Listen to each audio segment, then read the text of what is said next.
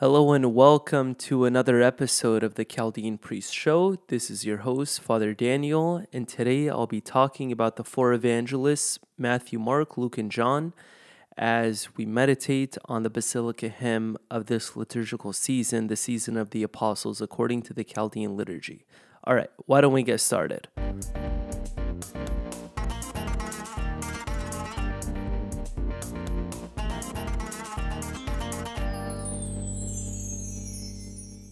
Yes, it's still baseball season, and unfortunately, the San Diego Padres have been on a very bad losing streak. I really don't want to talk about it, but I still have faith in them. I think we're going to make it all the way to the World Series, but we'll see what happens. So, today's Basilica hymn, as I said, is about the four evangelists. So, let's get started.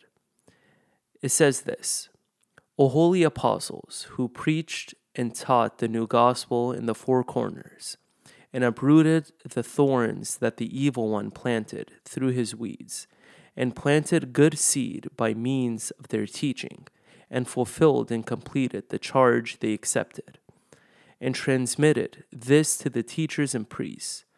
O victorious athletes, O true pillars, supplicate and plead to Christ for peace. Just a quick side note I love the fact that the Chaldean church fathers mention these men as athletes because that just goes to show that they used all of their energy in preaching the gospel, and who knows, maybe they're working out too. But that's just a theory of mine.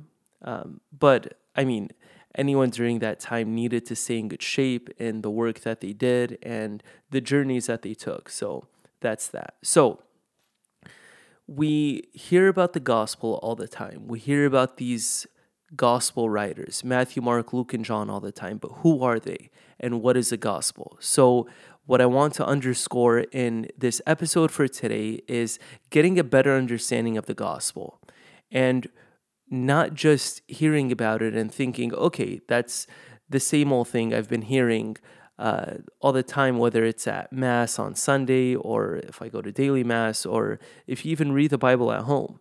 We need to know what we're reading. And you'd be surprised how much more fruit could come from that. So, the gospel writers. One thing to keep in mind is that each one of these men is a different person. And just like any other different person, we all have different personalities and different ways we approach certain situations. And these four gospel writers, they approached writing scripture in their own method and in their own way of going about it. So you'll notice that each one of these gospel writers has a certain either animal or person that's attributed to them. For example, the Gospel of Matthew, what's attributed to him is angel slash man. And one of the reasons is because Matthew's gospel begins with a genealogy. And the first story is the angel appearing to Joseph. And then with Mark, we have the lion which represents John the Baptist being in the desert. And in the beginning of uh, Mark's gospel, we see Jesus with the beasts. And in Luke, what's attributed to him is the ox, the ox at the manger, at the nativity scene. And then John, we have the eagle attributed to him. And I love this the most because the ancients believed that as an eagle, when an eagle would be hunting, typically they would have one eye go down to their prey and one eye staying up. And the reason why the eagle is attributed to John is because he is always looking at both the divine and human nature of Christ. And that's one of the reasons why John's gospel is not part of the synoptic gospels. And we'll get to that later. But he has a very different approach in the life of Christ that's different from those of the synoptics, Matthew, Mark, and Luke. And these creatures traditionally is said that is taken from Ezekiel 1 and Ezekiel 10. And we see them show up in that manner. And as we know in theology, every number, every name, everything has a meaning to it. And as we saw in this Basilica hymn, it said that these men who preached and taught the new gospel in the four corners of the earth. And that's why we have four writers of the gospel, because they are covering the four corners of the earth. And this number four is very significant, right? So there are four winds and seasons, and the four corners is symbolic because when you draw out four corners, you get a flat shape to symbolize an altar in which the sacrifice will be offered. So I want to first go through each one of these gospel writers, and then I, I will get to the Basilica hymn and interpreting that in light of having a better understanding of the four gospel writers. So, first, Matthew. He's always listed as first among the collection of gospels, and obviously the authorship is attributed to St. Matthew. That's a very traditional interpretation of the authorship of the Gospel of Matthew. So the Gospel of Matthew has very important elements that you only see in the Gospel of Matthew. For instance, Jesus is identified as Emmanuel, which means God with us. We only see this in the Gospel of Matthew. And most of what we know about St. Joseph is from the Gospel of Matthew. And again, we see the Star of Bethlehem, the Epiphany where the Magi bring gold, frankincense, and myrrh to, to Jesus in the manger. And we also see the slaughter of the innocents. And just a side note, there's a special day dedicated in the Chaldean liturgical calendar for uh, the slaughter of these uh, innocent children. We see the Sermon on the Mount in the Gospel of Matthew. We see Jesus' words to Peter in Matthew 16. We see Jesus use the word church in the Gospel of Matthew, which is unbelievable. And remember, Matthew was a tax collector, and he was chosen by Christ to be one of the 12. And Matthew really gives us a very unique view on the life of Christ and his ministry. And something to keep as a backdrop. So, who Matthew's audience was, it was, I mean, a Jewish background assumed. So, you see a lot of sophisticated use of the Old Testament in the Gospel of Matthew. And you see him uh, use this strategy in order for his audience to understand where he was getting at or or why he's saying a certain thing in his gospel. So a basic structure of the Gospel of Matthew is in the beginning he has his prologue of the narrative, right? The ancestry and infancy of Jesus. And then in the first part, you see John the Baptist and early Christianity. In book two, you see Jesus' miracles and his commission of the twelve. In book three, you see the growing controversy and the new kingdom. In book four, you see Jesus instructing Peter and the twelve. And in book five, Jesus travels to Judea and enters Jerusalem. And then the epilogue is the Passion Week narrative. So now going to the Gospel of Mark. So, one thing we need to keep in mind is that Mark was not one of the 12 and it's attributed to Mark. So we believe that this is Mark, who is also known as John Mark from the Acts of the Apostles. You can see this in Acts 12:25 or Acts uh, 15:37. He was the cousin of Barnabas and one of Paul's companions. So tradition tells us that Mark his information from Peter's preaching. And what's interesting about this is that Simon, Simon Peter, is introduced first in Mark's gospel, and there's a big emphasis on him. And the book also ends with Simon. And something that also qualifies this premise is that Peter's preaching to Cornelius in Acts 10:36 has the same structure as Mark's gospel which makes sense that you know he would be preaching to John Mark, who we hear about in the Acts of the Apostles. So, the outline of his gospel, uh, generally speaking, he has a prologue, he has um, the introduction, he has the public ministry of Christ, his passion narrative, and the epilogue.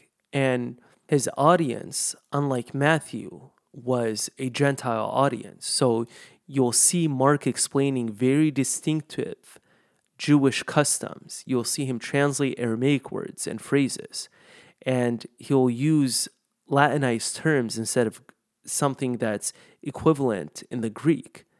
And the story climaxes with the confession of the Roman soldier in front of the crucifixion. And one of my favorite things about Mark's gospel is that he is short and sweet and gets straight to the point. So he's very fast paced in his gospel. So you'll see the word immediately used over 40 times in 16 chapters, which means, okay, here's what what it is, let's get to the next point, and so on and so forth. So some of the main themes of Mark's gospel is seeing Jesus as a healer and an exorcist. We'll see a lot of this in Mark's gospel. And we'll see Mark emphasize Jesus' sonship, where he's recognizing Jesus as God's son. And that really seems to be the goal of the gospel because Jesus is introduced as the Son of God. And the demons are aware of his identity. And then we'll see in Mark 14 61 through 62, Jesus affirming this. And then we get to the Gospel of Luke. So, Luke also, as we know, he was not one of the 12. So, he was again, as Mark was, one of Paul's companions.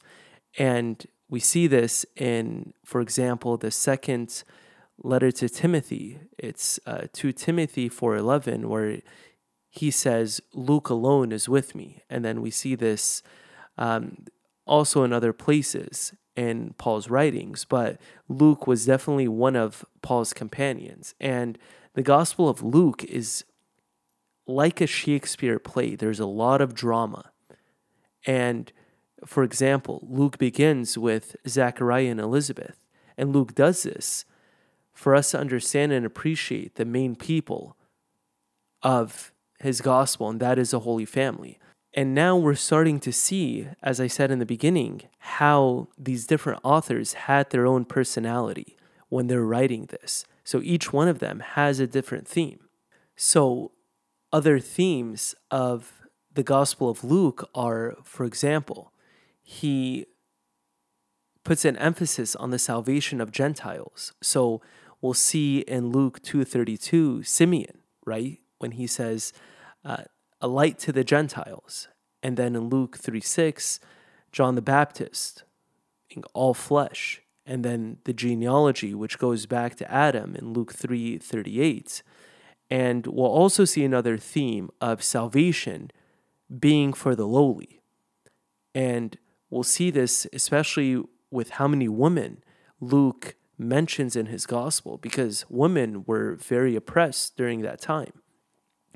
We see him mention Mary, Elizabeth, Anna, the widow of Nain, the sinful woman, Mary Magdalene, Joanna, Susanna, Mary Martha, the woman with a spirit of infirmity. So finally, we come to John's gospel, which is not part, like I said, of the synoptic gospels. And the real key to approaching John's gospel, as Origen says, he says that the gospels are the first fruits of scripture and that John is the first fruits of those gospels. And no one can comprehend its meaning if they do not lay their head on the heart of Jesus and Mary. So, in John's gospel, he will never be referred as John. The code word, quote unquote, is the, the beloved disciple. So you'll see Jesus mention John as the beloved disciple. And only 8% of his gospel is shared with the rest. And that's because one of the reasons is because John's gospel was written later than the other gospels. So he's assuming that you've read these synoptics already. And John's gospel is, I mean, there's a lot to say about John's gospel. So I'm going to dedicate the rest of this podcast to this Basilica hymn in light of everything that I mentioned about the four authors of the gospel. So, in this Basilica hymn, as we saw, we saw how the Chaldean church fathers wrote that the apostles um, preached and taught the new gospel on the four corners of the earth. So they spread out throughout the world, preaching the good news. And what does this author say? So he says that these apostles uprooted the thorns that the evil one planted through his weeds. So these apostles were equipped with finding the thorns and uprooting them through their preaching. And a lot of evil that was planted in the world, they were able to uproot because they were walking with Christ during this journey. They were filled with the Holy Spirit. And the author said that they planted the good seeds by means of their teaching. So, because they taught, because their teaching was fruitful, they were able to multiply that and root out all of the evil. And just like anyone breaking any vice, if we want to get over a vice, we need to replace it with a virtue. So they were virtuous men who were capable and willing to preach the gospel by any means. And then he goes on to say that this was fulfilled and completed, and they accepted the charge that was given to them. And this is very important. They transmitted this to the teachers and priests. They did not keep it for themselves. Capital T tradition, church tradition, is transmitted both orally and in writing. And they did both of these. And then says that they were victorious athletes and true pillars. And at the end, we ask them to supplicate and plead to Christ for peace. At the end, it mentions peace because even to this day, we're in very need of peace because there's a big uproar in this world and there's a lot of division. And what really brings peace is Christ in this world and Christ in our hearts. So that's my brief overview of the gospel. And without further ado, let's get to the line step.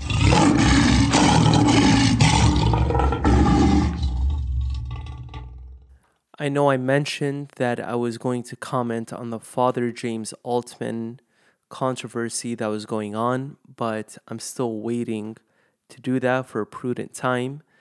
But I just wanted to remind everyone to please pray for priests, pray for vocations, and pray that God's Holy Spirit could constantly work through us and give us strength to fulfill our duty because there's a lot that's required from priests and we are truly in need of as many prayers as we could get. So, with that being said, that's a friendly reminder to all of you to pray for any priests that you know and any priests that you don't know or haven't met yet.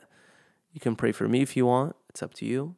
But I hope you enjoyed this episode. Please don't forget to subscribe to this podcast, give it four stars if you think it's worthy of it, and give a comment on the comment section and let me know what you think. But until then, this is a Chaldean Priest Show. My name is Father Daniel, and I'll see you next time.